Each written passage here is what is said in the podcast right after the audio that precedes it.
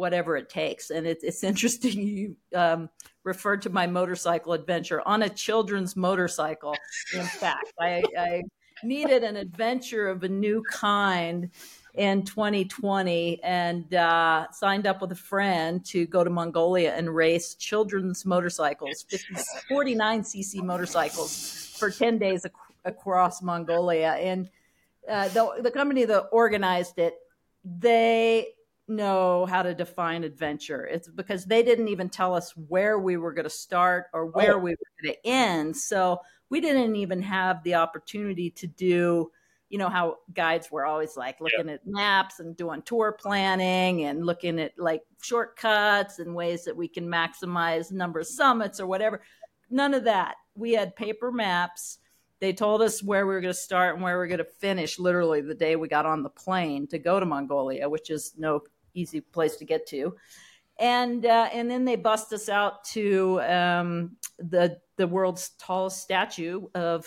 Genghis Khan, and we started there. They introduced as you do, little, as one does. That's yeah. right. Introduced us to our point. little mini motos and uh, told us where the finish line was, and of course uh, they expect you're going to run out of gas. You don't speak the language, you're going to get lost, and um, you have to carry everything that you need for 10 days on a 40cc motorcycle. Welcome to All Aspects, a podcast where we explore, discuss, and celebrate adventure culture and outdoor lifestyle. It is our mission to educate, inform, and entertain our fellow adventurers about the inherent risks that surround us every time we go outside to play, and to provide you with the knowledge and tools to help you do the things you love the most in the safest way possible. All Aspects is brought to you by Aspect Avi. Aspect Avi is on a mission to save lives by making avalanche safety simple. It is the only app that tells you where the high and low risk zones are for today's avalanche danger. With a suite of built in tools like forecast verification, slope meter, and gear checklist, Aspect Avi is the new safety standard for avalanche risk management. Remember, there are dozens of apps that get you into the backcountry, but there's only one that's designed to bring you home and that's Aspect Avi. Go to aspectabbey.com to learn more or download the app to start your 30 day free trial. Thank you, Aspect Avi, for making this show possible, and thank you for listening. All right, let's get to the show. Jeff, you're looking extra fast today, and we have a very special guest, which is Angela Hawse. She's looking the... very smart today. um, before we go into all your credentials, Angela, I I usually like to start these off with just a ridiculous fun fact, kind of mm-hmm. throw everyone off beat and just see where we all go. So, this one's a two parter, so buckle up, kids. Do you guys know how much a male African elephant weighs? One to two tons. Three to four tons. Okay, Angela, no you're idea. closer. It's it's it's seven tons. Metric tons. Metric tons. Get out of here, Jeff. Get out of here with that. No way. We're, we're just talking about snow stuff. It's all metric. I haven't even been to Africa yet. We're talking. What? Ditto. Okay, wait. I this know. is the second the part to this fact. Been to. Dave's been on safari. yeah. Okay. Don't hold it against me. um, okay. So, an African elephant, a male African elephant, weighs roughly seven tons. Wow, that's, that's a lot. Metric or so, imperial? Imperial. Okay. LBS, baby. So, now knowing that, how many elephants does it take to weigh as much as a U.S. aircraft carrier?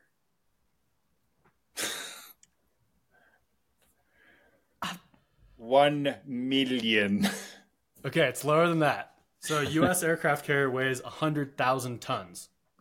I was told there'd be no wow math on so, this podcast. Yes, I was told there would be straightforward questions. An elephant weighing in at seven tons means that That's it's roughly pounds.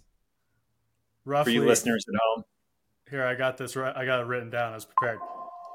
Fourteen thousand two hundred and eighty-five elephants equal one aircraft carrier. Hard hitting stuff. But Is would they fit? Noah's Ark kind of thing? I don't think they'd fit in that aircraft carrier. that's that's that's a good point. Imagine all the poo. All right. Well, now we uh, got that one going out of the way. Good little icebreaker. Jeff, do you want to uh, do you want to introduce Angela since you guys go way back and you want to speak her praises? Sure, um, it's pretty exhaustive. Her resume is uh, makes me feel like a slacker. I got to say, but in short, um, she's just stepped down from serving her term as president of the American Mountain Guides Association. And correct me if I'm wrong, but I think you were the second IFMGA guide as a woman, right? Yes, that's yep, correct. Kathy Cosley, Houston. Yep. And, I know Margaret Wheeler. Oh, okay. So you're three. President. Yes. Oh, no. Yeah, and then the second president. Then the second yeah. president. Yep. Yeah. yeah. And um, you know, historically, guide associations have been just male, male, male, and so I think it speaks volumes that right, right. that that you you were chosen to to lead a, a vastly male dominant organization that's changed and evolved over time. And we can get into that a little bit more.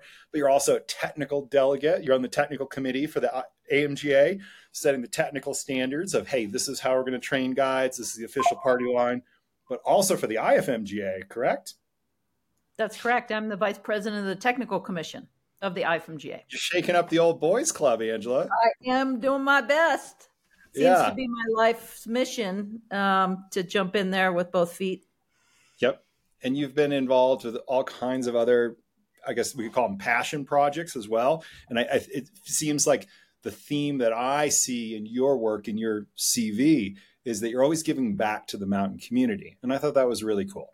And um, I'd like to follow up with that later. We'll put a pin in that and hear about some of your passion projects that you've been involved with and ways you give back to the mountains and to the mountain communities.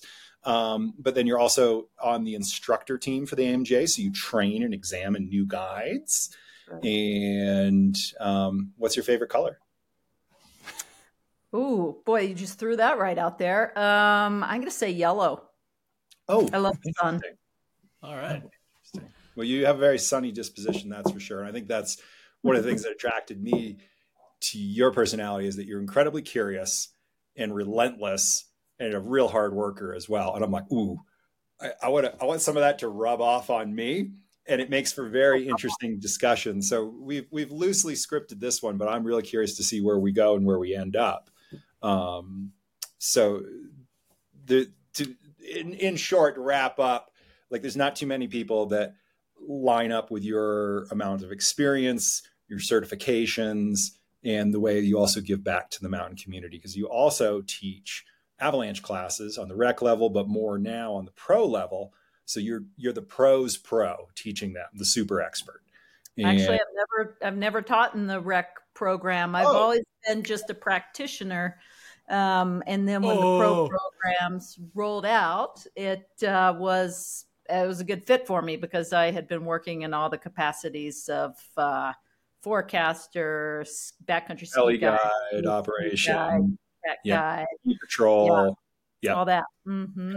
But I, have never taught the rec programs, which um, I might evolve into doing that. It seems like another great way to give back.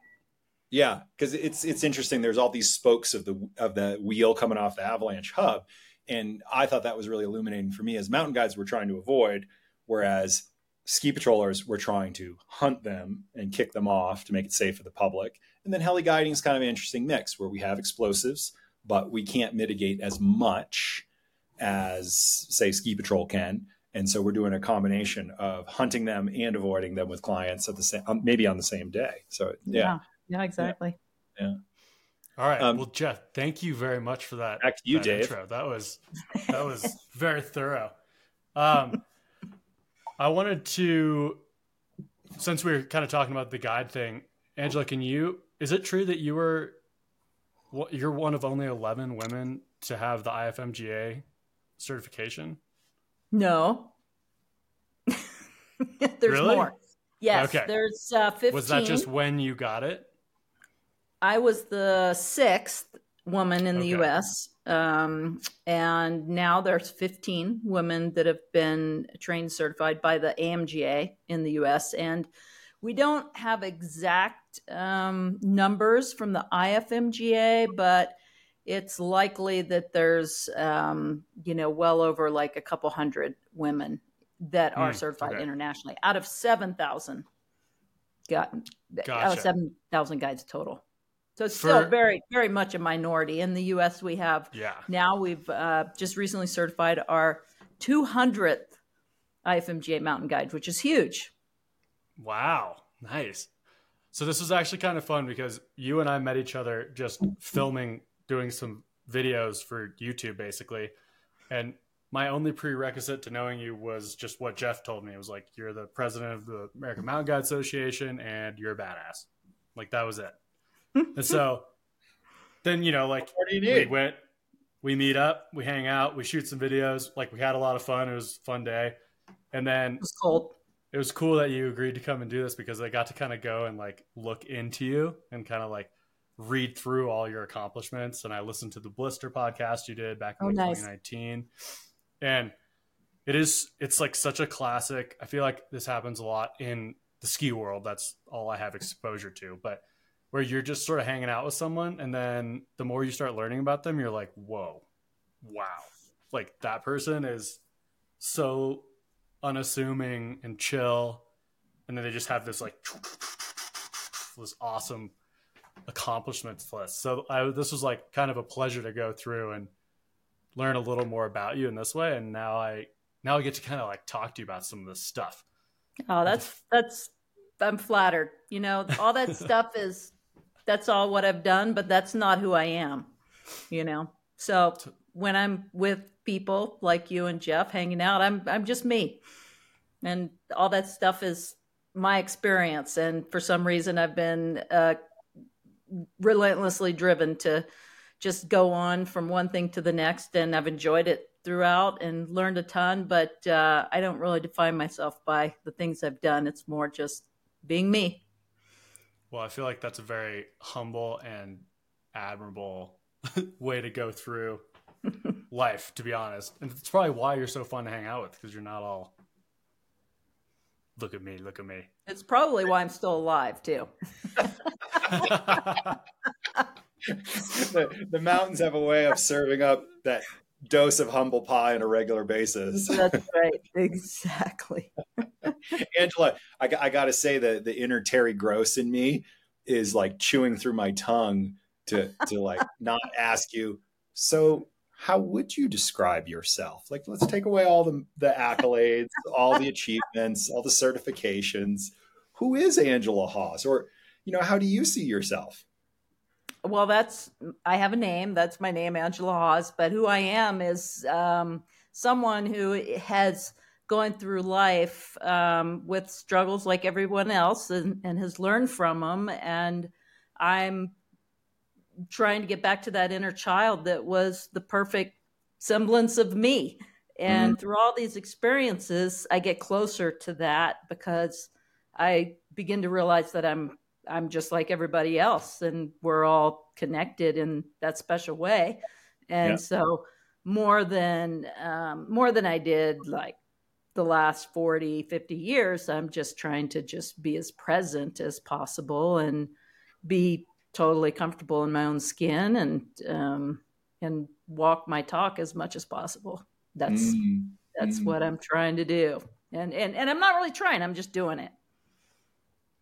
Does I mean you've spent you spent so much time in the mountains? Does is that still your, your happy place? You're still your safe place, like where you go out and it's like Oh You yeah, clear your head. it's yeah. Like yesterday, I just climbed up Red Three with a part ski partner and just had amazing turns. A little bit rocky on the way down. We chose a you know the most conservative line down, and and we you know checked out the snowpack on the way up and listened to all the signs and used Aspect Avi, which I'm really um, trusting to be a, a, a good partner in the mountains as well and had it was a beautiful day. It was supposed to be like I don't know, 20 below wind chill, but there wasn't a breath of wind. We are on the summit. It was like blue and unbelievably we haven't had much wind effect with the last couple storms, so it's just uh, finally a blanket of snow everywhere and uh, just a, a, another beautiful day in the mountains. Yeah, so that's my happy place, and skiing has definitely become my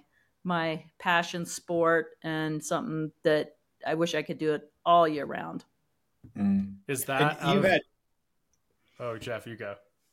all right. Sorry to step on your toes, Dave, but Oh, you're good. Now, Angela, you've had adventures all over the world, and I loved hearing about your your motorcycle trip through Mongolia, and you know, big Himalayan peaks, and like all over the place, and and for decades and decades.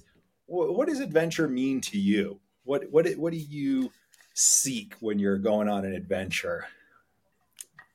Yeah, you know, every day's an adventure, really. But when I'm like going on a adventure, um, or even just I, yesterday's adventure, because you yeah, said even, you know, it's supposed yesterday. to be like this, but it's always a little different, and you have to totally. adapt. Yeah, totally. Well, you know, for me, an adventure is like just going out and and having a bit of a plan, but just being open to all the things that emerge along the way that influence the decisions and the direction that I go with whatever whatever it takes. And it, it's interesting you um, referred to my motorcycle adventure on a children's motorcycle. In fact, I, I needed an adventure of a new kind in 2020 and uh, signed up with a friend to go to Mongolia and race children's motorcycles, 50, 49cc motorcycles for 10 days ac- across Mongolia. And uh, the, the company that organized it, they know how to define adventure. It's because they didn't even tell us where we were going to start or where oh. we were going to end. So we didn't even have the opportunity to do, you know, how guides were always like looking yeah. at maps and doing tour planning and looking at like shortcuts and ways that we can maximize number of summits or whatever. None of that. We had paper maps they told us where we were going to start and where we were going to finish literally the day we got on the plane to go to Mongolia, which is no easy place to get to. And uh, and then they bust us out to um, the the world's tallest statue of Genghis Khan, and we started there. They introduced as you do, little, as one does. That's yeah. right. Introduced us to our little mini motos and uh, told us where the finish line was. And of course, uh, they expect you're going to run out of gas. You don't speak the language. You're going to get lost, and um, you have to carry everything that you need for 10 days on a 40cc motorcycle. So for me, I was like the perfect size. I'm small. My partner's small. You guys would be a little bit big, but there were guys that, on these bikes that were very large. And it was such an exercise in problem solving for everybody, and everybody handled it differently. And, you know, I think that's one of the beautiful things about adventure is it's like you're problem solving and thinking on your feet. And you, your goal is either the summit my goal is always coming home so the summit isn't the main goal mm. um, and making decisions along the way that maximize your fun and maximize your um, ability to return maximize your risk tolerance and maximize your ability to problem solve to manage risk along the way so i guess for me adventure is having fun in a new place doing something that's challenging that is always part of it and then engaging fully in the decision making process with whoever i'm doing it with mm. and and and also with the goal of coming back friends because yeah. that in intense adventures that's not always the easiest thing to do if you're in a tent with someone for you know 10 days in a storm and um, you know it's it's it's all about attitude for adventure. And you know it, it, any any day can be seen as an adventure. And and i think adventure has a connotation of like extreme risk or um, you know challenging someone to their ultimate potential. But for me adventure is just uh, exploring the world and uh, my interaction with it um, in a way that's fun. I, I liked how you said staying open to the possibilities. I was like, oh, that that resonates really strongly when you said that. That my energy perked right up. I was like, ooh, ooh yeah, yeah, yeah, I like that. Yeah. Like yesterday, yeah, skiing up, we like skinned across all these rocks. You know, we were on southerly facing slopes that we knew were really shallow, and we weren't gonna, we didn't have an old snow problem there. Um, and we're like, how are we gonna ski down? You know, it's like I was open to the possibility of finding a safe way down, but it didn't look very promising on the way up. And then that unfolded on the way down. We were able to keep our skis on the entire way down yeah. from the summit. We hit hit a few rocks, but but not not so bad. But you know, if we would have looked at that um, going across and not seen that opportunity, would it, we would, probably would have just turned around. It's like this isn't going to be fun at all because there was considerable elevation yeah. with rocks. Sometimes you have to put yourselves in a position to get lucky. And That's right. Well, we might be walking back down this. That might be how it is, but that's right. Let's go take a look. Yeah, that's okay too. I love I love the the idea of like the openness. To me, that's a huge part of it because, like, as a perfect example, the first time I met Banks, he called me out of the blue. Like a friend of mine was like, "Hey, we need to get more B roll for this project they're working on." And it was the middle of the summer, and like, he's like, "Here's this guy's number. He's a mountain guide. He lives in Crested Butte." And I call him, and the first he's like, "Do you have ice climbing gear?" And I was like, "No."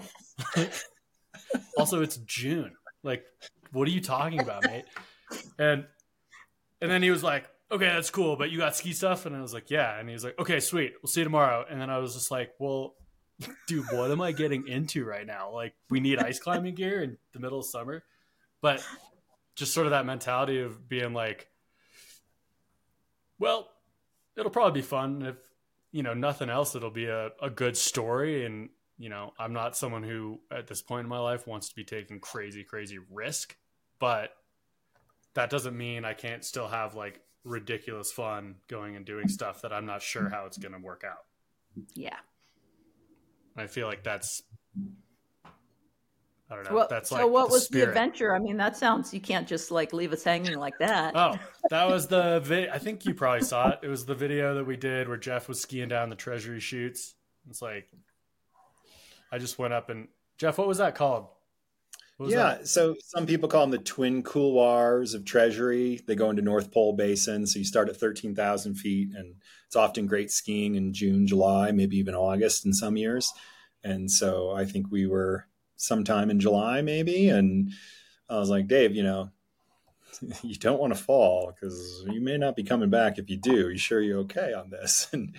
And Dave just side slipped it with shooting the video while I was skiing it. And I was like, he'll be just fine. but then Oh, on the well, bro, uphill- no, I took turns. I have GoPro footage of it. and, it, and it's a measured 50 degrees as well with a dog leg so it's narrow it's just enough to turn but it's uh it's spicy and and rewarding but uh you know not something you would usually do for a first date as a tour. And and uh and certainly not you know filming the guy skiing ahead of you as you slide down behind. And then dave was super chill on the down but he's like hey i think i'd like a rope for the up because i haven't really done any cramponing and i was like yeah of course no problem. You know we're a team. And I had and all I had was my like alpine boots El Moro Dalbellas or just no flex in them. So it was hiking up like this. I was like kept getting pushed back.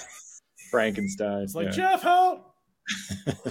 Oh, but you know we had thought about that and we brought in a little bit of rope and had a crampon so worked out always prepared. Yeah, usually. I wouldn't say always, but usually. hey, should we segue into your adventures in the avalanche world? And you got a Pro 2 you're teaching coming up. Yeah. And so, what's a Pro 2 for? Who's it targeted at? And what skills are they going to get in that course?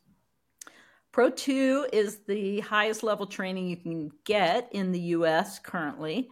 And this is targeted towards uh, folks that are transitioning and aspire to be leaders in their operations. It's very geared towards operational forecasting, operational forecasting and, and operational risk management in uh, the context of working in avalanche terrain. So, uh, our typical students are ski patrollers, backcountry ski guides, avalanche forecasters. We've had um, event managers for free ride skiing competitions. Um, and what else? Yeah, heli forecasters, like mechanized operations. Um, so it's it's an amazing course because uh, the diversity of the clients of the students Yeah. really lends to the the the learning that goes on it's not just from the instructors but the sharing of all the students because they get in pods small working groups and their challenges for the program are uh, developing a forecast um, baseline forecast based on the snowpack that that we're working in which is always interesting here in the north san juans Yeah. and then and this is for the silverton avalanche school just a little bit south of where i live here and in their small pods, they're given a, cha- a different challenge each day. So one challenge will be develop an operation for a risk management plan and a forecasting plan for a backcountry ski operation. And they have a terrain envelope in which they're assigned, which has numerous different avalanche paths and some very moderate and some very extreme terrain. And we go out into that terrain and figure out where's the up track? Where's the safe go to up track? How can you guide this terrain in any condition even in high avalanche danger? Hmm. can you well, cool. can you produce a day of guided skiing here? And then you know looking at where runs are going to be and um, looking at the ATES scale the the avalanche terrain exposure scale and putting the avalanche problems into the terrain that are specific to if I have an old snow problem, a persistent slab problem, this is generally in the terrain where I'm going to find that consistently. And that's pretty um, easy in the San Juans because northerly, east and west aspects traditionally host a uh, persistent slab problem, sometimes throughout the entire year if we don't have much snow depth. Yeah. And then we do another operation, which is looking at a highway transportation corridor for a mine. And they have to look at how they're going to mitigate um, and manage um, workers, mine workers going in on a daily basis, many shifts, many times a day. Um, how they're going to keep that road and the exposure to avalanche hazard manageable and um, here we're getting in more into the explosives they might use, um, the remote avalanche control systems, and where they might place those in the terrain, and then what a snow safety plan will look like for that operation. And then the next operation is developing a ski area.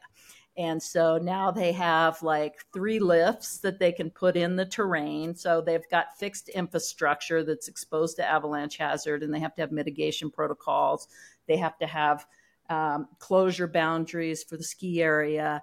They have to have like a protocol for snow safety and know where to target specific problems given in a storm or given a persistent slab or wind slab problem, and then development a treat, develop a treatment plan for that. And then the last exercise is they've evolved to be consultants. So now they go in and they review their peers' operations and they provide um, feedback on how they think they did.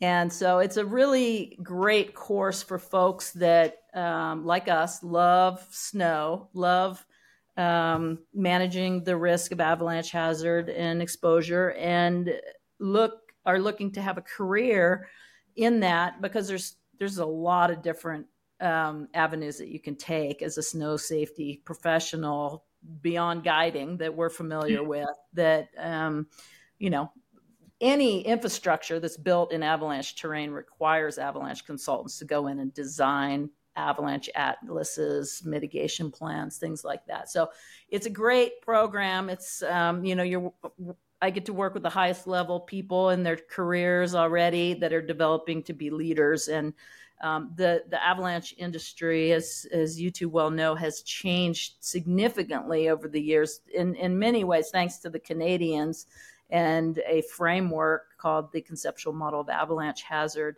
that gives us a uh, risk management decision making tool to work through the steps before we actually get even into the terrain so we make good decisions why we're in a safe place and we're thinking soundly before we go out there. And, and obviously, we can change our plan, but only so far.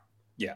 yeah. I love that idea of, hey, most of the risk management happens at home when we're warm, dry, well fed, and we can have a conversation that's not in a blizzard and we can screen out most of the risk. I think that's a big um, secret or misconception that we are not shooting from the hip as guides when we're on the mountain. A lot of it is chess and it's 3D chess mapped out the night before, the morning of, and then the last little bit, just the tip of the iceberg happens in the field. That's right. Yeah, as you know, opposed to super most, cool exercise to go through and like those different like, that sounds so great really creative and, and also super yep. collaborative that's yeah. right Well, when when I took my Canadian level two, which is a little bit, it's a longer program than the um, the one that we offer here in the states. One of the coolest exercises, because a lot of this evolves around leadership, teamwork, communication, right? And uh, as people who have evolved in our careers, oftentimes we're kind of set in our ways. We are a little bit opinionated sometimes, and um, oftentimes people don't speak up their opinions in a group. And um, so looking at communication and bias and uh, the way that we work as teams and the way that leaders encourage their teams to operate um, was really cool in the Canadian model because one of our exercises was looking at case studies, but we had to, we had different um, roles. So one would be the devil's advocate, and one would be um, you know the the the person that's like uber stoked that is overconfident. One would be the old crusty person that's been there forever. Yeah exactly. The one would be the newcomer who's hesitant to speak up. And yeah. we would have these sticky notes and so each exercise we would play a different role which was absolutely awesome to just think in that way because we don't often think outside the box of our own head. And communicate how we would expect that person to communicate. And it, it really helped bring out biases and it, it helped us see how everybody's opinion is valued in, in that process, that communication process when you're making decisions before you go out into the field. And it was, it was super cool exercise. Wait, I have so I, I, have a I have a question. So when you're you're doing these like hypothetical, you know, you said like we have to plan out like a safety in and out route for a mine or something like that. Like, are they based off of real life locations, or is it just uh, these totally... are based? We have so many mines here in the San Juans, and we also have a lot of um, backcountry ski guided guided terrain. Um, not so much for the mechanized. Like we're our operation area is not too far away from Silverton Mountain, which has you know that's mechanical ops. They have lift a lift, one lift and uh, heliops. Um, so it's it's pretty realistic, and the mines that um, we're forecasting for, there's actually mines at the head of all these valleys that are defunct. You know, they've they've long uh, long since gone away, but the actual physical structures and the roads to them are are still in existence. So that makes it with a lot of avalanche exposure. So it, it's really an ideal place for this program. It'd be funny so then, to tell students that's why they went defunct because they got avalanched and wiped out their operations. it could be true. Those guys were amazingly bold. They would out there. Their, their, way of mitigation would would be um, tunneling through avalanche debris, which then they avoid completely avoided the avalanche. Oh, yeah. They would yeah. just go under the tunnel and take their mule trains. And there's so many cool photographs oh and stories from the mines and the along the Highway 550 here. It's it's just phenomenal. They were so bold. Dude, seriously, I just remember like I grew up in Durango, but like some of the mines you come across, or like you wouldn't even know you're by a mine, and then all of a sudden you're just like, wait, there's is that a freaking mine? Like they're everywhere. How did they, how did they get everywhere. here? They're everywhere. Is it in Ouray? There's like a ladder that's just like up on the cliff. Yeah. And it's like if you're sitting in the hot springs, Jeff, I don't know if you've ever seen this, but you look like you know, there's like I don't know what 800 foot cliff above you. yeah. And 200 feet up the 800 foot cliff, there's just a wooden ladder going up another like 150 foot stretch of it, and it really puts into perspective. Just you're like, oh my god, these people. Yeah, their yeah. appetite for risk. Wow. Their and, their Tuesdays were the craziest thing that we've ever done. so, so, Angela, you've been grappling with risk for decades now in the outdoor industry, and you know what you're describing is so far removed from what the average person could ever even imagine. And all these different ways that avalanche professionals could implement a risk management program. How has your thinking of risk evolved over the years and since you've been working as a as a mountain guide?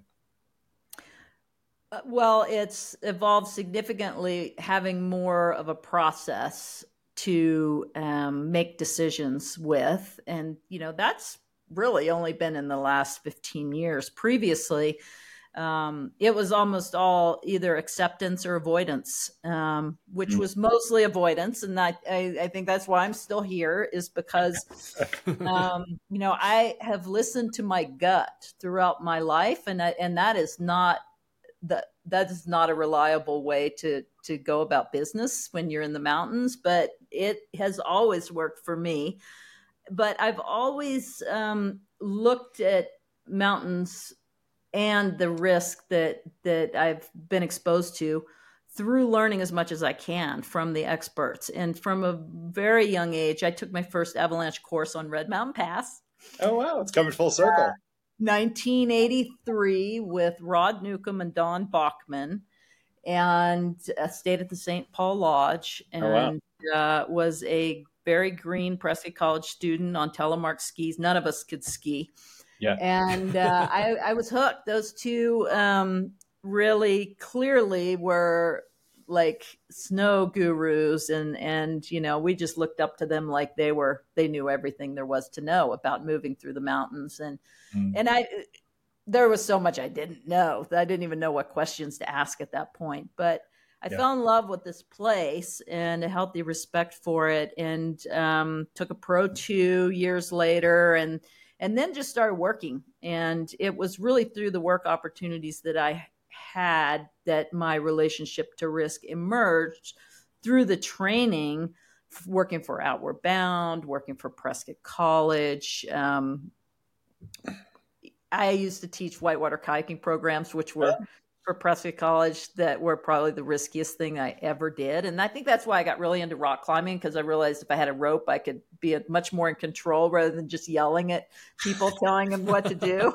when they're underwater. roll, they're underwater, roll. stuck on a rock. Like, oh my goodness. Yeah. Um, so most of my um, experience with risk and my learning has come through working for programs that provide great trainings and, and, uh, a, a, solid framework around how to move with a group through the mountains. And now that's evolved to me being a trainer. So it's been like this theme of train the trainer, and now I'm the trainer that's training the trainers. And uh, it's it's been great, and I I have uh, utmost respect for all my climbing partners and skiing partners that have not approached it from an educational place. And I, you know, I think I'm just inherently curious and I've always valued education. So I pursued kind of that direction to, to learn how to move about in the mountains. And my friends that haven't, um, you know, they've done, had more of the school of hard knocks, which I've certainly had plenty of as well. Um, but they approach risk very differently, which I think is is highly valuable when I'm out in the mountains with them, and we can have discussions on what they're seeing and why they why they think we should go up there or we shouldn't, and um, we, it, it, leads to really interesting conversations that are often different than I have when I'm with pros. Can we oh, yeah. dive in to something you said that I perked up at, where you said my it was, contradictory, but I, I think we can explain it to the audience where you were talking about your gut and risk. And oh, don't get Jeff going about the gut. well, if we take a high level view, like neuroscience has no idea where the seat of consciousness is. And a lot of folks are like, it might as well be the gut as well as the brain. Yeah. And so when we talk about my gut felt bad, I don't like this. You know, what, what how has your gut served you? And and when when would you listen to your gut? And when would you be like mm, i think my gut just wants to steep powder today. How do how do you differentiate that? How has your gut served you well to keep you alive? Is like uh you know how, how does your gut talk to you when you when your conscious brain might not be on as caught up to your gut yeah, it's that's a really hard one to nail down, hard one to describe because it's it's it's a feeling and it's a knowing at the same time. And you know, there's days where I don't even leave the house. I have a plan to go, and I just like I, I wake up and I got I have like spidey senses that are just like, ooh, something just doesn't feel right about today, and you know, maybe it's the roads or maybe it's something that happened yesterday in the mountains that, that didn't sit well with me. Um, but there's just that um, thing that I've come more to listen to when I when it comes across.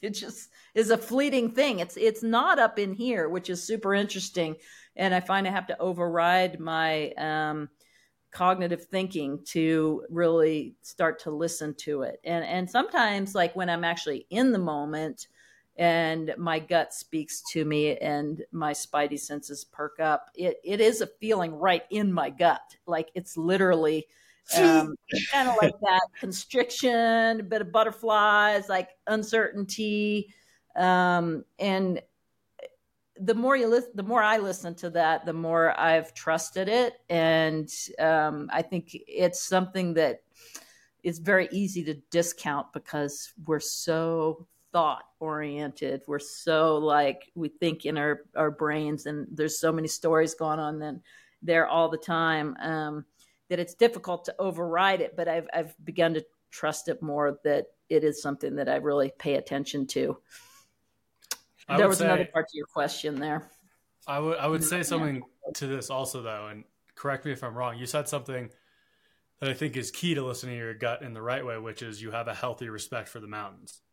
Yes. Which which I think if I think that actually probably can allow you to listen to your gut because you have that baseline of like, hey, at the end of the day, like I'm I am getting to play here. That's right. Like I have no power over what happens here. And so like I think if maybe you know, correct me if I'm wrong, but it sounds like if you're kind of approaching what you do from a fundamental level of like that mindset, then when you do have like the bad vibe or whatever, I think it's probably easier to identify or at least recognize when it's happening. Yeah. I don't know. What do you think? Yeah. Yeah, absolutely. Absolutely. And, and you know, I am conservative, so I don't often put myself into positions where I'm going to all of a sudden have uh, to really shift gears quickly. The the the places that I seem to get into trouble and in avalanche terrain, I'm very conservative. My home snowpack is here in the North San Juans, which is one of the most hazardous snowpacks in the world um, because it's shallow, it's high elevation. We get a lot of sun, which brings in a lot of solar radi- radiation, and because it's so high and clear, we have very cold temperatures at night, which further deteriorates our meek snowpack as it is. And uh, learning in this snowpack has given me tremendous healthy respect for the mountains, for sure. Um, yeah, it's it's just something that and and if I if you don't mind if I go on a little bit of a tangent here. That's um, what this is all about. That's all we're doing here. We don't know. We, got no plan. Come on, Angela. You know but what the world really needs? Is two middle-aged white guys talking on a podcast right now. That's what they really need. That's what they're clamoring for. So by all means, digress as much as you as you want. Oh yeah. no. Oh, Jeff no. and I are really um, saving the world.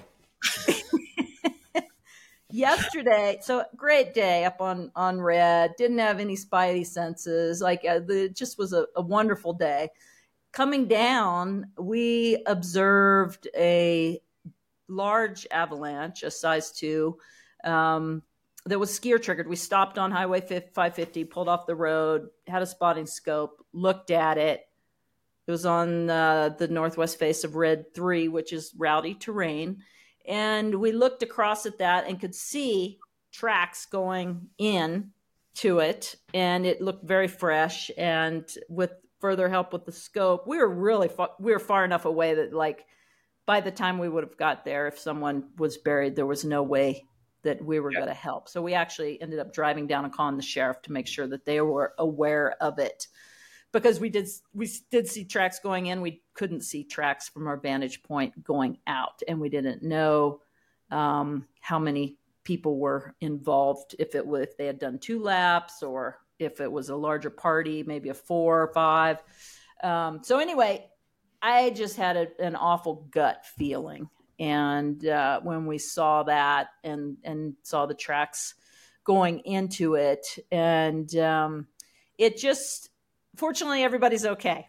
They deployed air. They both had airbags. It was a party of two. They both had airbags, and they did skier skier trigger it, a rider trigger it, and they were buried um, just very shallowly and able to dig themselves out without injury and self extricate. So that was a happy, happy ending.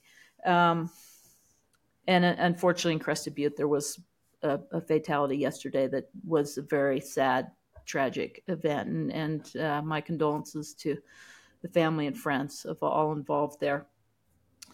Um, so this gut feeling I had, it just was really um, illuminated, especially going into pr- teaching a Pro 2. I'm always thinking about um, risk tolerance and how mm-hmm. different we all look at risk and how we accept risk at different levels, um, just inherently as who we are and how we approach the mountains and how we see things and interact in terrain. And um, it it just is so fascinating to, for me how some individuals uh, will accept a much much higher level of risk and and I'm always always curious to to understand um, the thinking behind that, why they accept that, and uh, do they feel like um, you know the the modern equipment that they're able to you know deploy an airbag that that Im- improves their chances of survival and that makes it acceptable or are they um, is there pressure from social media that you know looking for the nice shot because everybody's posting powder pictures now and this Do is, the lights gram. on this really nicely or you know this is a new ski partner and i, I really want to like make sure that i can ski with this person a lot because i like the lines that they're skiing i mean there's so many different factors there and when we dive into this uh, training for the Pro 2, we look at the operational risk tolerance, the operational risk band. And that's something that we all have in a working place in avalanche terrain. It's like, what are our margins and how, how, how big of an avalanche can we produce? And like, you know, when you're, when you're heli skiing, your margins are going to be much greater than they would when you're backcountry ski touring because you have the helicopter as a backup. Every, every guide's got a radio. Everyone's wearing an airbag. You've got instant action with the got helicopter. Explosives. Got explosives to come to the to the rescue. So you know, getting into bigger terrain is is more wait, acceptable. I'm sorry. Have you ever used explosives on a rescue? I'd love to hear about that. yeah, wait. I was I have this question too. I was like, I was like I, sitting I here like, how does that work? you can test the slope before, and you could keep testing it and mitigating throughout the season. Yeah, yeah. yeah. You're like, okay, yeah. we found him. Go ten meters that way. Put a charge in the ground. break it up. Yeah. yeah. Uh, it's just fascinating. and, you know, I, I just, uh, we've, we have a lot more uh, popularity amongst backcountry skiing everywhere, which is great that people are getting out and enjoying the mountains. And, uh, it's, it's amazing what we can get away with. And uh, I just really appreciate the tools that that you two are bringing to the community with um, a, some processes for managing risk in avalanche terrain that pros have been using for a while now. It's a, it's a different different way of using the tools, but it's the same mindset of like having a framework that's based on some data and your low your actual current observations and very good mapping tools to help with the decision making process and uh, just kudos to you guys because there's you know people not everybody takes avalanche courses and and there's a there's so much uncertainty there in the snowpack that even the pros don't know so increasing our margins of safety uh, for recreationalists is, is just awesome and pros alike kudos yeah turns out almost nobody takes avalanche courses when you look at the data is that right yeah what is it jeff it's like 5 million people play in the backcountry every year and twenty thousand or something take an Avi course. Yeah. It's so like in about shocking. 300 years, we could get everyone educated at this rate. That's a good rate. It's, it's that'll, that'll be super good. Percent of the public in avalanche train has not taken an avalanche course. That's, that's amazing. That's yeah. super scary. Give or take, you know, it's kind of back of the envelope. But even if it's 90% has never taken an avalanche course, you're like, wow, this is the riskiest thing people are ever going to do. And I think that was one of the goals we were striving for is like, hey, this tool doesn't exist. How can we give people a simple framework that's similar to the guides list where you know some of these meetings can be knockdown drag out about what's our go no go terrain for the day and as it should be because our lives depend on it at work and I don't know how OSHA signs off on guiding. I don't and, think they do. Or ski patrol or anything to do with avalanches. My gosh, avalanche mitigation in any way. Um, you're dealing with explosives, you're dealing with avalanches, and the most unpredictable, of course, is the people. Right. and you know, did I have my coffee? Did I poop yet? Did my dog die? Oh my gosh, you know, all that changes how I, you know, show up for morning meeting. Am I a conservative or aggressive mindset? And I think that's one thing that Aspect Avi gives the recreational user is like, here is your run list. It's very simple. and that's maybe a, a, a, misperception. We're not as guides, whatever the setting, mechanized or, or human powered, we're not making the judgment on the fly because we have x-ray vision in the snow and my gut tells me the bull's going to be good. It's like no no no. There's so there's a whole season's backlog of tracking data cataloging data. It's like accounting for snowflakes basically and you know that that's what the pro 2 is really about yeah. and how do you share that data how do you track the trends and then choose the terrain where you're going to avoid the problems and stay on the right side of the slope yeah. angle, the critical slope angle for the day. And then be like, okay, this is our green list, this is our red list. We cannot switch on the the green light. like that doesn't work. We can do it tomorrow, but I can't do it today. It's Ulysses chained to the mast where you're like, I'm bound by this contract with my teammates and we're going to hash it out and we're going to hear everyone's opinion. And my God, you know, eh, we, I think we've all been in working environments where we're like, this is a dysfunctional team, or this is a highly functioning team where everyone's opinions respected, taken into account, and it's my obligation to speak up and be like, hey, I have a high degree of uncertainty about this. I think maybe we're going too aggressive today. I think we need more data. Let's do some explosives testing and let's find out, and then we'll greenlight it tomorrow. Yeah, totally. exactly. There's so much background that goes into operational decision making or individual decision decision making as guides in a day that it, it it's not seen on the front end when you're out guiding for sure. And it's always great to have clients that are super curious and, and want to learn a lot about that. Right. Like pull back the curtain and be like, how do you make the sausage yeah. back here anyway? Yeah. yeah. And then yeah. the you know around even um, recreational avalanche programs. Uh, you know, we're out there, you dig pits and you're looking at the layers and testing all the you know, fingers hard hand hardness and looking at crystals and um, doing all the, the tests and taking notes. And what your tool does is it, it, it helps remove the that uh, uncertainty about spatial variability. And you know, when we're looking in the snow, it's a snow pit. That that's one small piece of the puzzle in a vast slope that is often interconnected, that has terrain features that are variable, different bed surfaces. And so that little piece of information, although it gives us a lot of information as to like the structure of the snowpack, it doesn't tell us where we can trigger a slide. It doesn't tell us like if it is go or no go. But what I like about Aspect Avi, it just like puts that all over all the terrain based on the slope angle and on the aspect and the elevation that the problems have been identified by the forecast. And then it lets us update that through our observations as we're traveling through the terrain with what we're feeling under our skis rather than like stopping to dig a pit that gives us only just a little piece of the puzzle. Yeah, that one one millionth of the slope size. My pit is yeah. so tiny, mm-hmm. and it.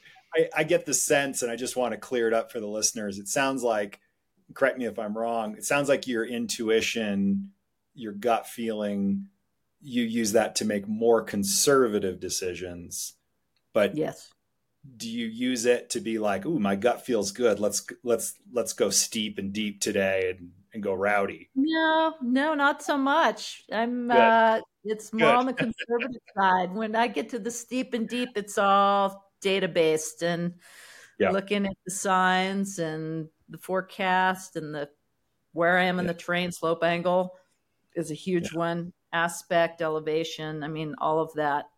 Time of year because the sun's interface with like different aspects depending on the month of the year. It's either higher or lower. Is going to Im- impact different slope angles and aspects.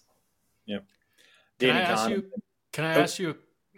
Oh, sorry, Jeff. Are you about to start talking about Danny Kahneman? You know me. Uh, uh, let me just slip this in, and then you hit her up. Um, he, he says our intuition is is is our subconscious processing faster than our conscious brain can catch up. And sometimes you're like, I don't know about this. I've just got a bad feeling. This doesn't feel right. Let's step back. I, this doesn't feel right.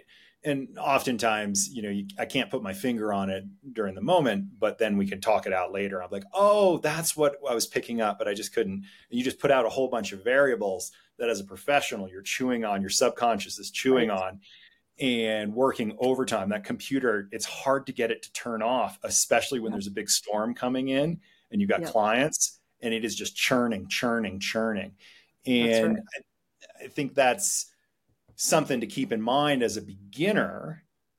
We don't have that pattern recognition going on and that those years in the field because uh, for a normal professional, it's 100 days in a team setting, logging mm-hmm. data, making observations, tracking trends, debating vigorously in a group with experts. Mm-hmm. It's not just oh i feel good about this or i feel bad about it and and then sometimes it can be the opposite it can be so simple like when you were in cb with mike and we're out touring and we would get these rumbling collapses and my sphincter just tightens up and i go eek and it's like my intuition says that's not good and that's all i need to know. The earth just shook under our feet. I'm pretty sure that's a bad sign. Let's not ski anything steep today. Yeah we were on like a we were on like a pretty flat ridge when that was happening. Yeah it was yeah. like flat terrain and the whole earth just dropped underneath of us multiple times. I don't know make 10 11 collapses. Like a dozen. Yeah. Yeah, yeah. Okay. I have to ask you something because we're talking all about like risk and like, you know, all these factors that you guys have taken effect. And I think Jeff, you've also guided here. But if when you go guide in Antarctica, how do you first off manage risk? Because that I, have never even been to Antarctica. I don't know. Like that sounds extremely tricky because it's so remote. And then also, like it's I'm assuming you're going in the summer, so it's mostly sunshine the whole time, right?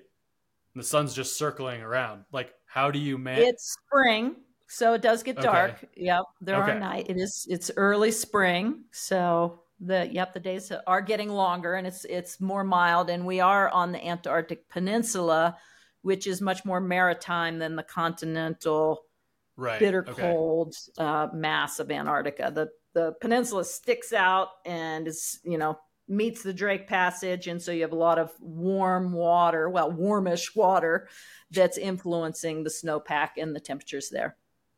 So then, so how okay. do I how do we how do you manage yeah, so risk what in Antarctica? Is that like? Do you just have a heli on call, or what's the deal? No, no, no. That's a great question because um, it is a true adventure. So uh, a lot of the risk of like getting there and deciding where we can go every day that's the cruise ship operator. That's the expedition leader that is like at the helm with the pilot, the captain, deciding, like looking at maps of ice flows and where we can get into based on current ice, wind direction, tidal direction, all that kind of stuff. So the kind of the big picture of like getting there and crossing the Drake Passage, like that context is not is way beyond my pay grade because that's literally one of the I most dangerous places on throughout earth. Throughout the whole Drake Passage, so I managed the risk of being seasick.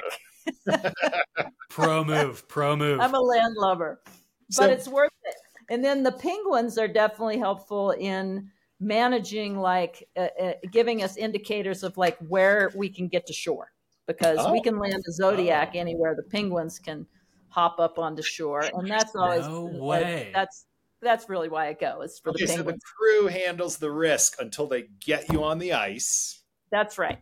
And then I must imagine it must be really challenging to on site because if I'm going to a glaciated place, so we got crevasses, seracs, so those are ice cliffs that can break off.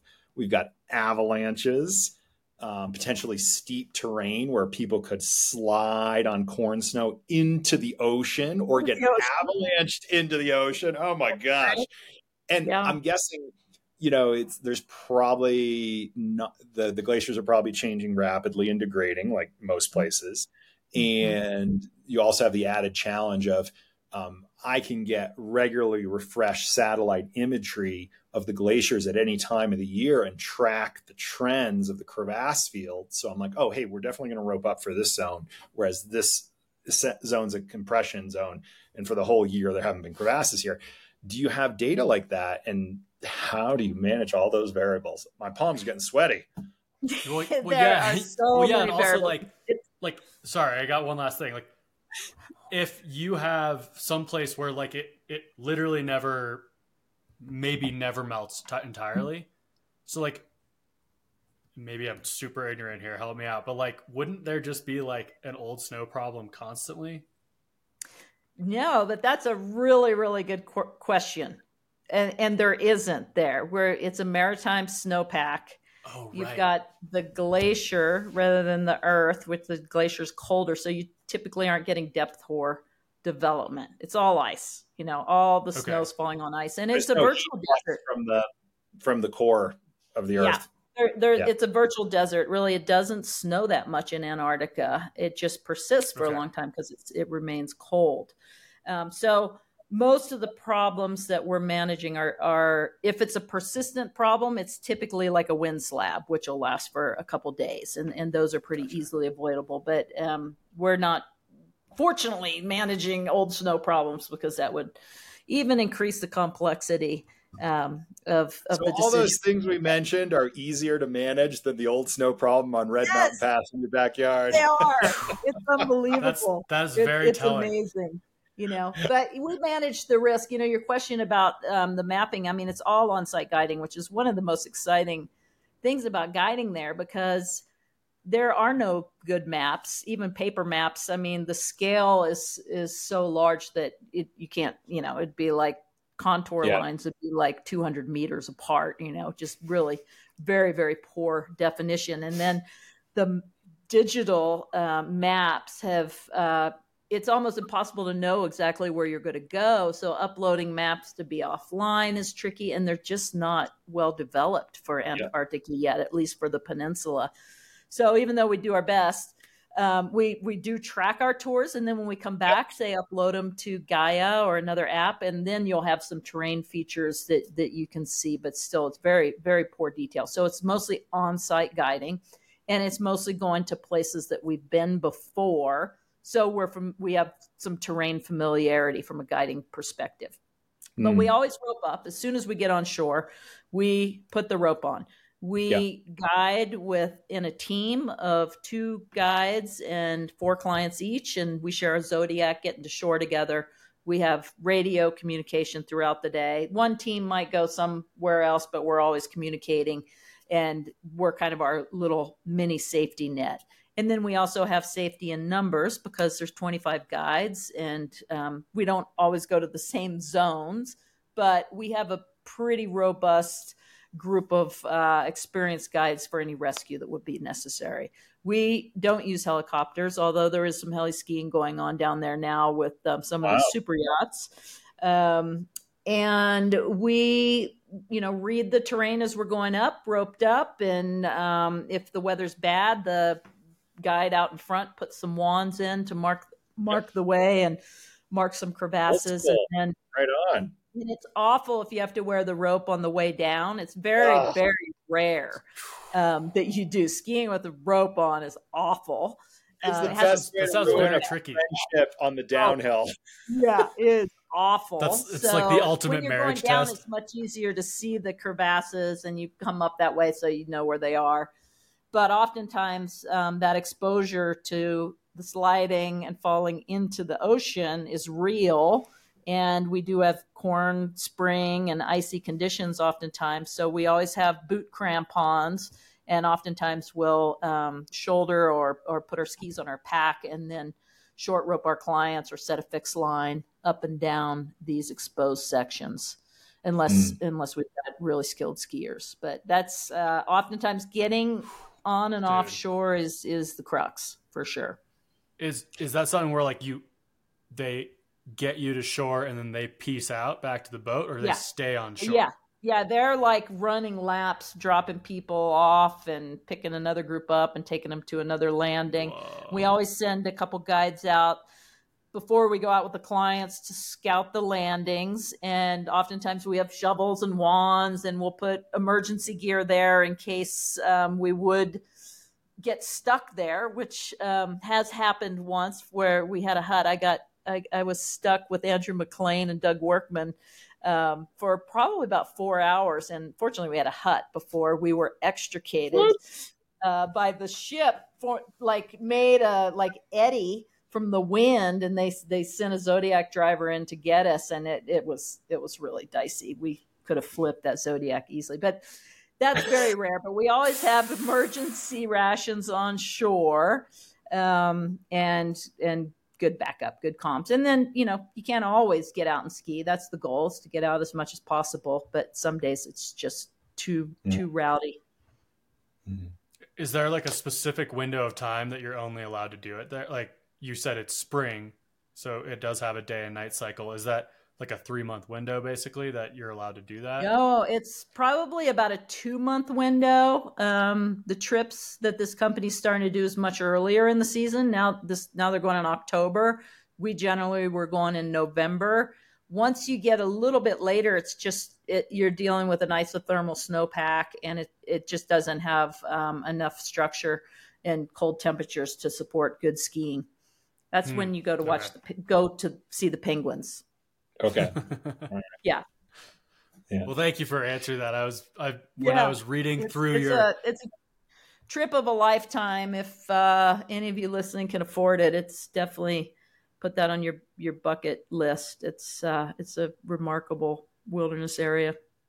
Do hey, any of those people good. need cameramen? Yes, that's true.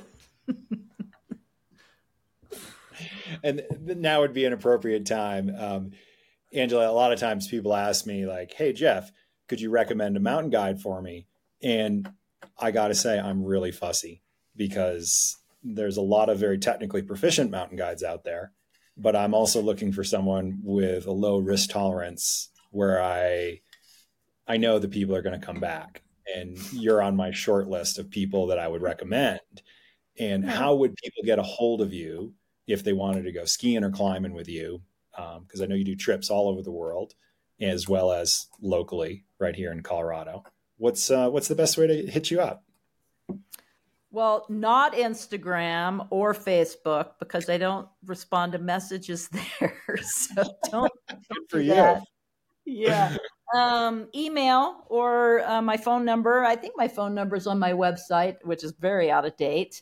Uh, my website is alpinist007.com or um, angelahawse.com and you can find me there and uh, you'll find my email address and that's the best way to reach out to me for sure.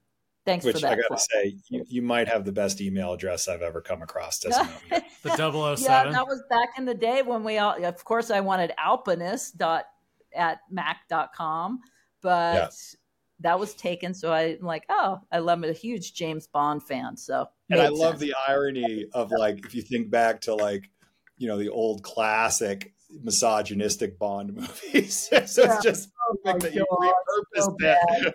you, are like, I'm taking it back. Yeah, exactly. yeah. Well, we'll let let people surf to your website there, and then they can uh, check out what your email is. It's pretty good. Um, Hey, you started me thinking with Dave's questions on how do you manage the risk in Antarctica. And um, one thing that I've been curious about, and I think there's a, a gaping hole in the guiding industry, is we talk about risk management and we talk a bit about risk tolerance, but I've never worked for an operation that said, hey, this is our risk tolerance. And what I mean is, um, I was talking to a guide at our annual AMGA meeting, and he works for a heli operation uh, way up north. And they used to have a tongue in cheek motto that said, it's okay to take a ride as long as nobody dies. And that was what was told to clients. And I was like, whoa, wow. I wish I had those superhero powers to be like, oh, this will only be a D1 and it's a high risk clientele and they're okay blowing an ACL, but nobody is going to get buried or no one's going to get pushed off a cliff. And they've since rethunked that after an incident where one of their team was killed. And they're like, okay, it's not okay to take a ride anymore. And that really got me thinking. And I've, I've asked my brother, who's also uh, a guide and friend of yours and colleague, and he's working up at CMH this year. And I was like, "Oh, tell me about your training, your orientation going in," and and it seems like it's something that's not really articulated in the guiding industry. Of are we okay with? I could imagine a spectrum of somewhere between hangnail all the way up to mass fatality, worst case scenario, where everyone in the group dies. And there's this huge gray area of what is our risk tolerance and then we start throwing in minors, kids under 18. And you're like, whoa, this is getting really tricky. We are making decisions for their parents who are ignorant of the risk involved, who are deciding whether their kids are going to be involved in this activity as well. Mm. And when I say ignorant, that's not condescending. It just means they're naive. It's, it's their, they don't have that depth of experience where we've lost tons of friends and colleagues and we very well are aware of what could happen if things go wrong and and that weighs very heavily on us a lot when we're deciding what our run list is for today so that was a bit of verbal diarrhea but you've been grappling with you got operational risk management and you're about to teach it so, what are some of the questions that you've grappled with? I'm not expecting like a silver bullet of here's the answer, Jeff. I've got yeah. it figured out. But I'm just curious about you know, you've been head of an organization that could be called the largest guiding operation in the US. And there's a huge amount of risk exposure when you're having students be on the sharp end of the rope leading or guiding. And it's like, whoa, you know, how do we manage risk in that operational setting versus heli guiding versus in Antarctica? You've done it all. So lay it on us. What, what are some of your thoughts? or questions. It's all the gut. It all comes from the gut, Jeff. No. That's why it's really important to drink lots of kombucha. You want to keep that gut flora happy. That's right. Probiotics is key. no, I mean that's a big question, and you're absolutely right. I think it's not articulated well, uh, and the avalanche industry is evolving. So we are starting to develop more criteria around what is acceptable and what isn't. And again, mm-hmm. as we talked about earlier, it's going to be different for like a mine that you're going to be driving in a vehicle that yep. you're the the size of an avalanche that's acceptable to hit the road considering someone's in a vehicle and wearing avalanche transceivers and has rescue gear and radio comms is going to be much higher than it would for backcountry operation where your resources are much more limited. You're on foot. Mm. Um, you don't have maybe communication at all with the outside world. So, yeah. Um, but yeah, I think it's pretty generally understood that we don't expose ourselves or guests to an avalanche that could produce the size that would bury and kill a person which is a size two, a D2, destructive size two avalanche. And that's not even that big of an avalanche, really, that can produce that much debris. And if you um, consider that there might be a terrain trap that could multiply the debris, um, the depth, um, then that that makes it even worse. But uh, it it has, I would say, uh, certainly amongst um, ski patrollers been acceptable to ski cut um, size two terrain, which is, I think the culture could take a step back and reevaluate that a bit um, because you are exposing workers to something that could produce a slide that could potentially kill someone. And where that slide's going to release above or below and a ski cut visibility there's a lot of factors there that um, have been fairly accepted by that industry. Um, not all ski areas are like that. Some much have much smaller um, tolerances. They might say, we're not going to ski cut on any terrain that could produce a size 1.5. And then again, how we interpret the size of an avalanche is a whole nother ball of wax. My D2 might be a D 1.5 to you, you know? So there's, there's so many factors there. But um, I think in the ski guiding realm, um, we've gotten comfortable with smaller avalanches like size one, D1 that um, could produce an avalanche, but isn't going to result in a fatality necessarily, unless there is some magnifier involved. Wait, um, but wait, it isn't well on. articulated. I think our run lists in the morning kind of get at that, but we don't necessarily articulate that consistently in the industry. It's a good point. Okay, hold up. I gotta ask this question because I feel like I'm just like hearing this for the first time. Did you just like? Are you guys saying that there's no like global standardization for risk threshold for any guiding operation? It's per no. It doesn't yes, exist. Yes, no, that's wrong. Yes, there is. Like for a highway, um, uh, like CDOT, the Colorado Department of Transportation, they're going to shut down the highway if a yeah. size a D3 avalanche could hit the road potentially okay. and you know bury and destroy a car. Um, so yes, in okay, some industries there are consistencies. I don't know if that's the same in Europe as it is in US and if it's the same in Canada, but um, you know some nuances with legal system where if I'm a mountain guide in Europe and let's say I'm in Italy if it's considerable or high danger and I have an accident and my client dies, I'm automatically convicted of manslaughter. That's because right. what's the definition of considerable danger? Yep.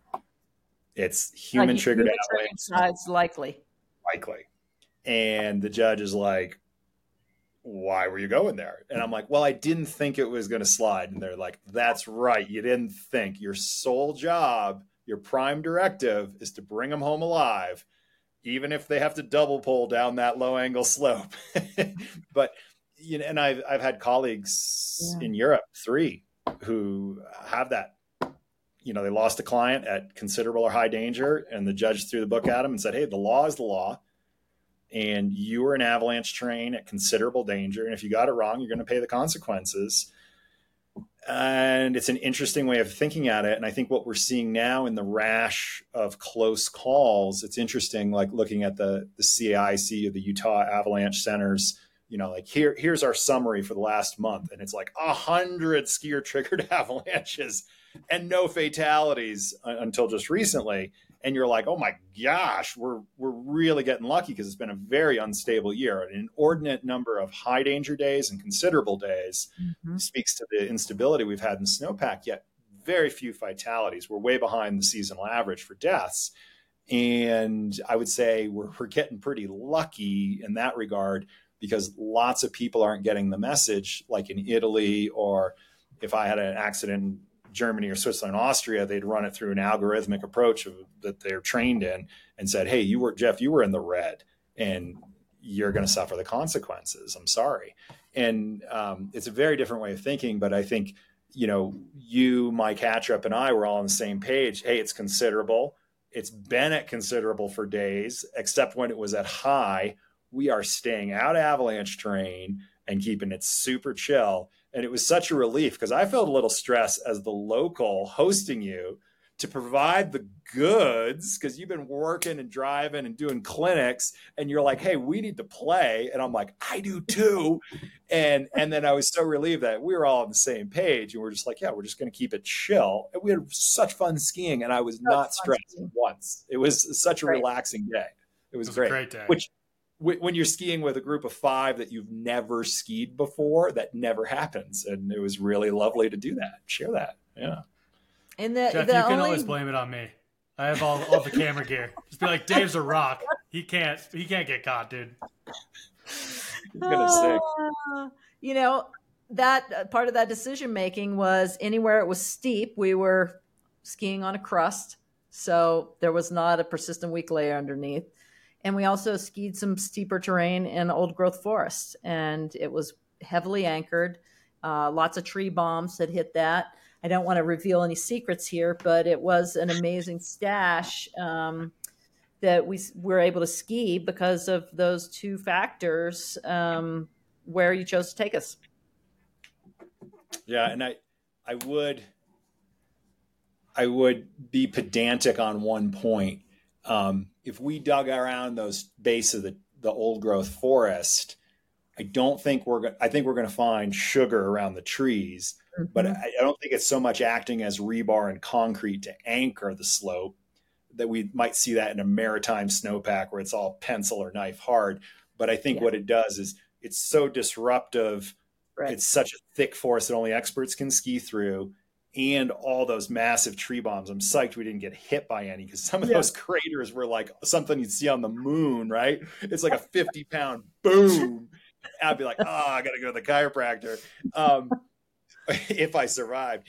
And it, you know, it disrupts the weak layer. So you just yeah. don't have a continuous weak layer. And it's a very localized spot because there's certainly areas where you're like, oh, hey, let's go ski in the trees. And you're like, well, what does that mean? Is it an open glade that an intermediate could ski? You're like, oh, that's not enough disruption of the weak layer. Yeah. Yeah. Yeah.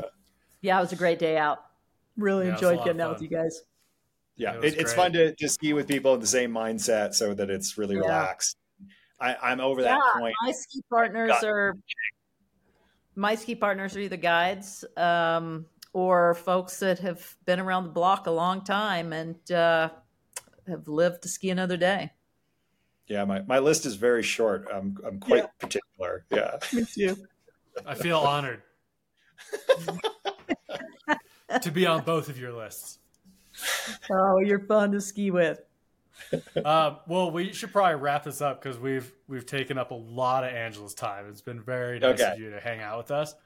But Angela, I wanted to ask kind of a just like a final question to you, which would be like, is there something that you see like clients or normies like me, just like people consistently doing in the backcountry that you're just like face palming and you're just like, how is this not getting across? Like, how are people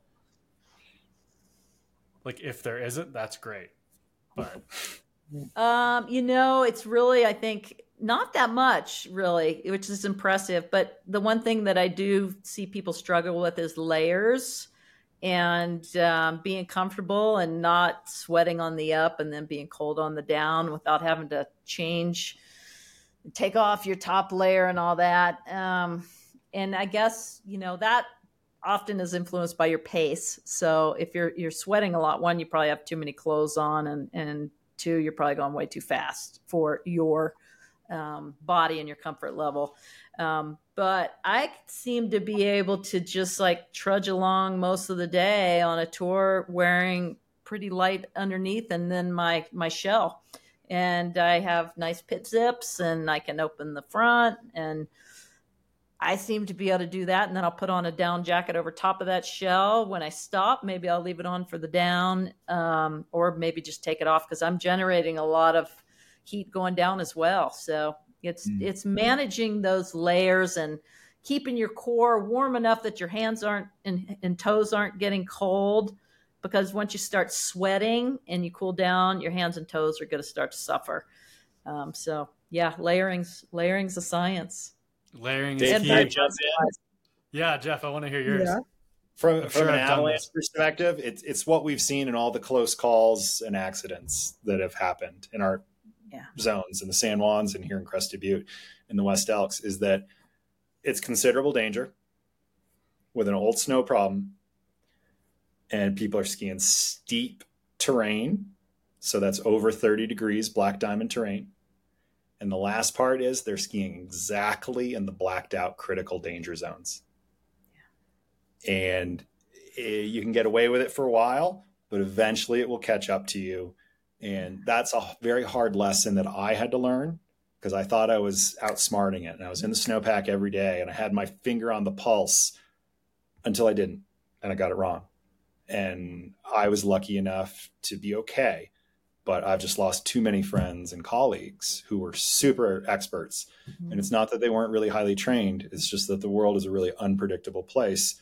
And if we're going out there so many times, it's going to catch up with us or one of our friends very quickly. And my my my wish for the backcountry community is hey watch out for those ingredients. Considerable old snow problem going where the blacked out critical danger zones are and going over 30 degrees. That's that's a recipe for trouble. And i wish all my backcountry travelers in the community to have a long and adventurous life instead of a short exciting life totally that's great amen on that one Amen on that one. Well said. Uh, and I can ask you guys a question, can't I? Yeah, hit us up. Yeah, this is for both of you. So, um, you're not spring chickens anymore. You're a little, a little been around the block, both of you. Um, actually, I have two questions, but this one for both of you is like, what would you tell your 20 year old self uh, about risk and decision making? Because I know um, you know, Dave, I don't know you as well, but Jeff, I know that you in the past have a your risk tolerance tolerance was probably higher than it is now. And yeah. uh, what what have you learned uh, since you've been 20 that you would have you look back and tell your 20 year old self now? Jeff, Dave, you, you want to take it first? Sure. You want me? well, Angela, I I spent my my 20s skiing slope style and half pipe. So like it's actually kind of funny. I feel like I have a really strange relationship with risk. Um, there's like a really, really narrow part of my life where I'm comfortable taking extreme risk, which is skiing park, like or resort skiing, because I'm like, I've done more of that than anything else. Period. But because of that, and you can talk to my wife about this. She's like always complaining, like I drive like a grandma. I'm like a pretty conservative biker, like, and and and then skiing. You know, I love hanging out with people like you in the backcountry because I learn so much, and I and it really teaches me about, like, shows me all the things that I don't know consistently, or just am not thinking about. Even though I've heard it, I haven't retained it, and so I think it's funny when you're like, what would I tell my 20 year old self? Is like about risk. Like it's a really hard question because I feel like I've had a, like fortunately I've had a pretty good relationship with it. I would say outside of the like park skiing. I've just I think I've done enough maybe stuff that I knew I wasn't good at.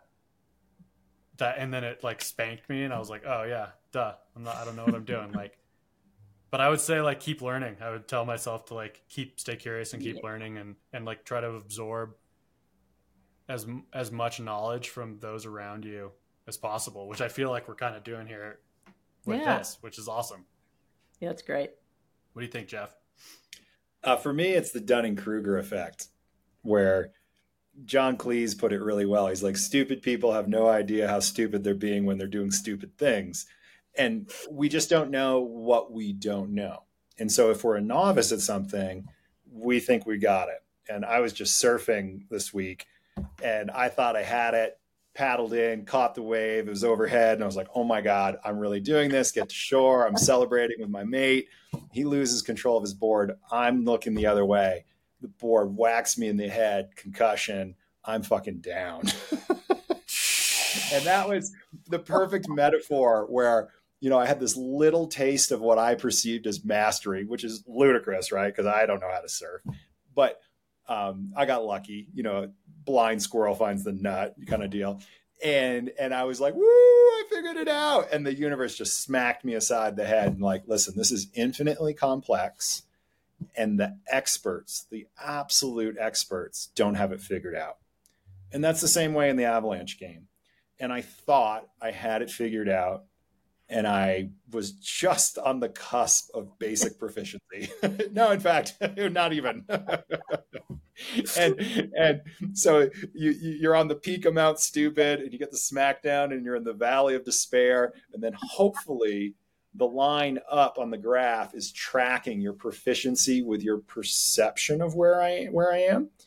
And I wish I had a better gauge but actually that's something that Aspect Avi gives me is you know when we looked at mm-hmm. our tour track afterwards I'm like did we stay out of the red or you know did we take any high risk moves and it forces me to confront that and I can't just go by it felt good because our skiing felt great. We were having so much fun, but you know, I have to look at it hard and fast and be like, oh, did we cross into the red? Okay, why? And what are we going to do next time? So we make sure that we we have a low risk tour over and over. So mm-hmm. I, I think that was it. It's just like, hey, that overconfidence yeah. when you're new at something, you, you just set yourself up for the get blindsided by the surfboard in the head. That's great. Dude, so much, so learning. many times that's happened to me, and I can't. I'm like, why do I never learn? Like, this isn't everything. Chris different. hit you in the head with his board too. Yes. no, but like, dude, he's everywhere. No, I remember like I oh. remember surfing in Costa Rica and being like my first big bail off the board. Like went in fully open, like mouth open, like didn't tuck and roll at all. Like got literally got sand in my mouth and was like like came out like you know and like it was just like my buddy my buddy is there he's like dude number one rule when you bail off a board is like getting a ball like tuck and roll you know like i'm like oh duh right that because i actually you, didn't know that like now you know but but i was just like oh you know like i don't know man i agree with you there's so much stuff out there that you just don't know about that you gotta just yeah. approach everything very humbly yeah. Yeah. Yeah. And, and I think uh, that's what's so fun about doing something with a beginner's mind is like, oh, yes. I don't have to be the expert and feel that pressure of knowing it all. And I can just be open to being like, hey, tell me what I'm doing and what I need to change and like give me feedback. It's it's it's a really kind of fun place to be. And and uh yeah, it's it's funny because like I can only imagine how when I'm looking at people doing what I think is like really far out stuff skiing where I'm like, whoa. I'm sure people were laughing at me all week at the beach. Just like, man, that guy. he survives another week.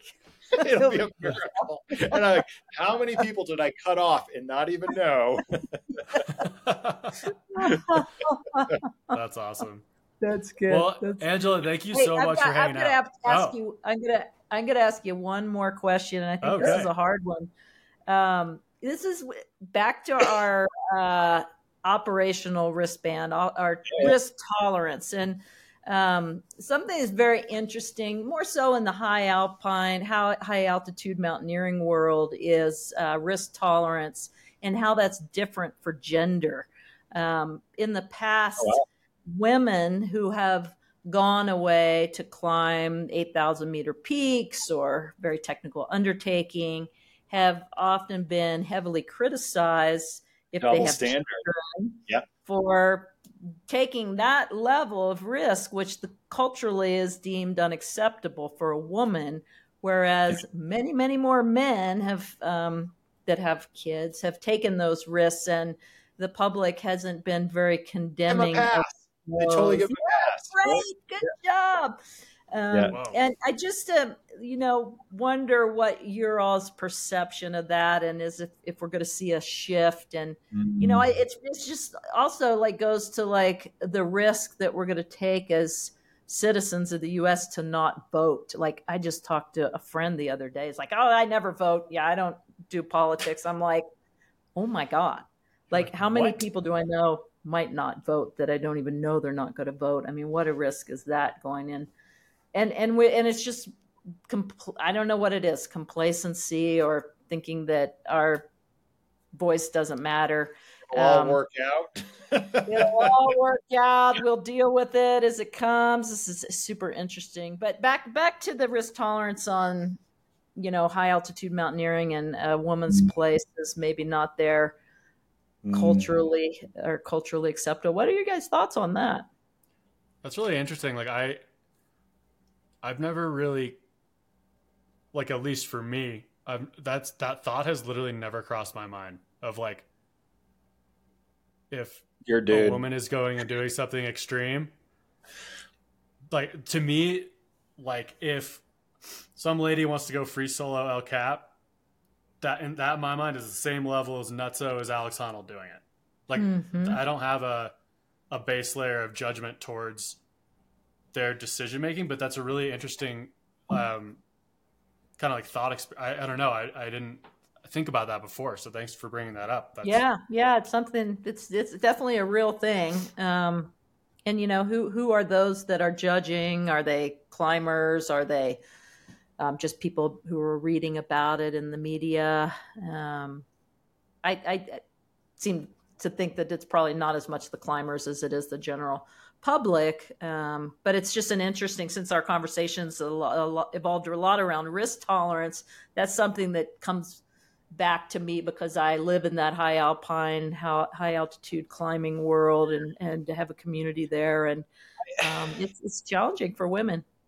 Yeah. And I think it's really hard for me to reflect because if the, if you wrote a formula, our variance over time equals our bias.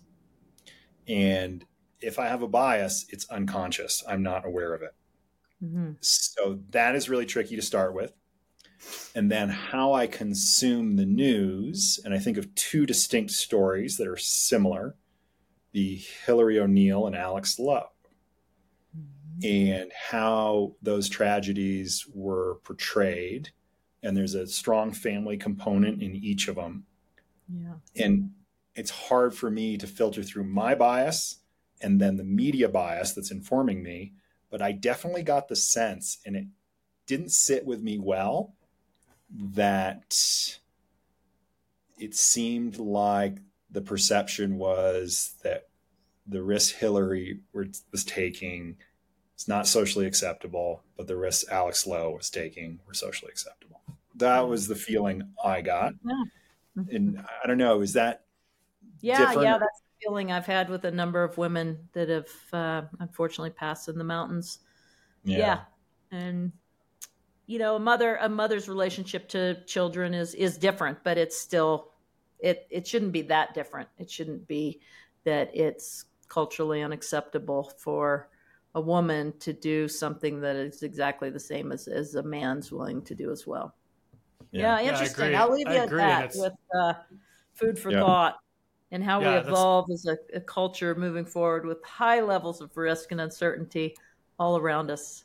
And thank you guys for Aspect Avi. I mean, this is just an amazing undertaking and a, a risk that um, you are embarking on that is just uh, it's high level. You know, it's financial risk, social risk. Uh, litigation risk. I mean, all this. It's like it's it's a bold undertaking, and I applaud you both for, especially you, Jeff, with your investment and your visionary, uh, just thought process in moving this forward because it's it it's not. you need a lot of resources to pull this off, and somehow you've managed to put together an amazing team.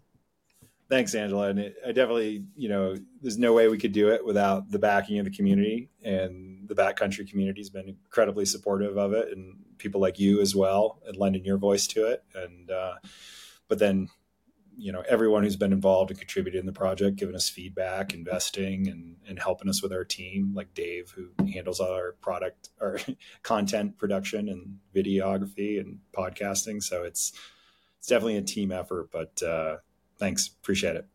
Yeah. Heck I look yeah. forward to to watching it evolve and grow. Yeah, and I'm absolutely mortified that you couldn't get your that we couldn't get the pro code for you to work because you were one of the earliest testers and it glitched the system. So you actually bought it out of your own did, pocket. I did, uh, yesterday right. morning, I purchased it before yeah. I went Which, up read through. I got to say is the ultimate testimonial when the president emeritus of the Guide Association buys the app out of her own pocket, who gets everything for free. So I, right. dinner's on me. Dinner's on me next time. no, I was happy to happy to contribute. and I used it, and it was great. It, it kept me out of the red. Okay. Heck yeah. you guys are great. Right. Thanks so much, guys. Yeah, it was awesome thanks, hanging with you. See ya. Bye. Yeah, you too. See you Thank you so much for listening to All Aspects. If you like what we're doing here, please leave a rating and review. It really is the best way to help others find the show. Thanks again to our business daddy, Aspect Avi, for making this show possible. To learn more about how Aspect Avi is making avalanche safety simple, go to aspectavi.com. You want to use this powerful new tool on your next backcountry adventure, simply download the app from the App Store and enjoy 30 days free on them. Lastly, special thanks to Icelab for helping us produce this show. You guys rock, and we couldn't do it without you. Thanks again for listening, and we'll see you in the backcountry.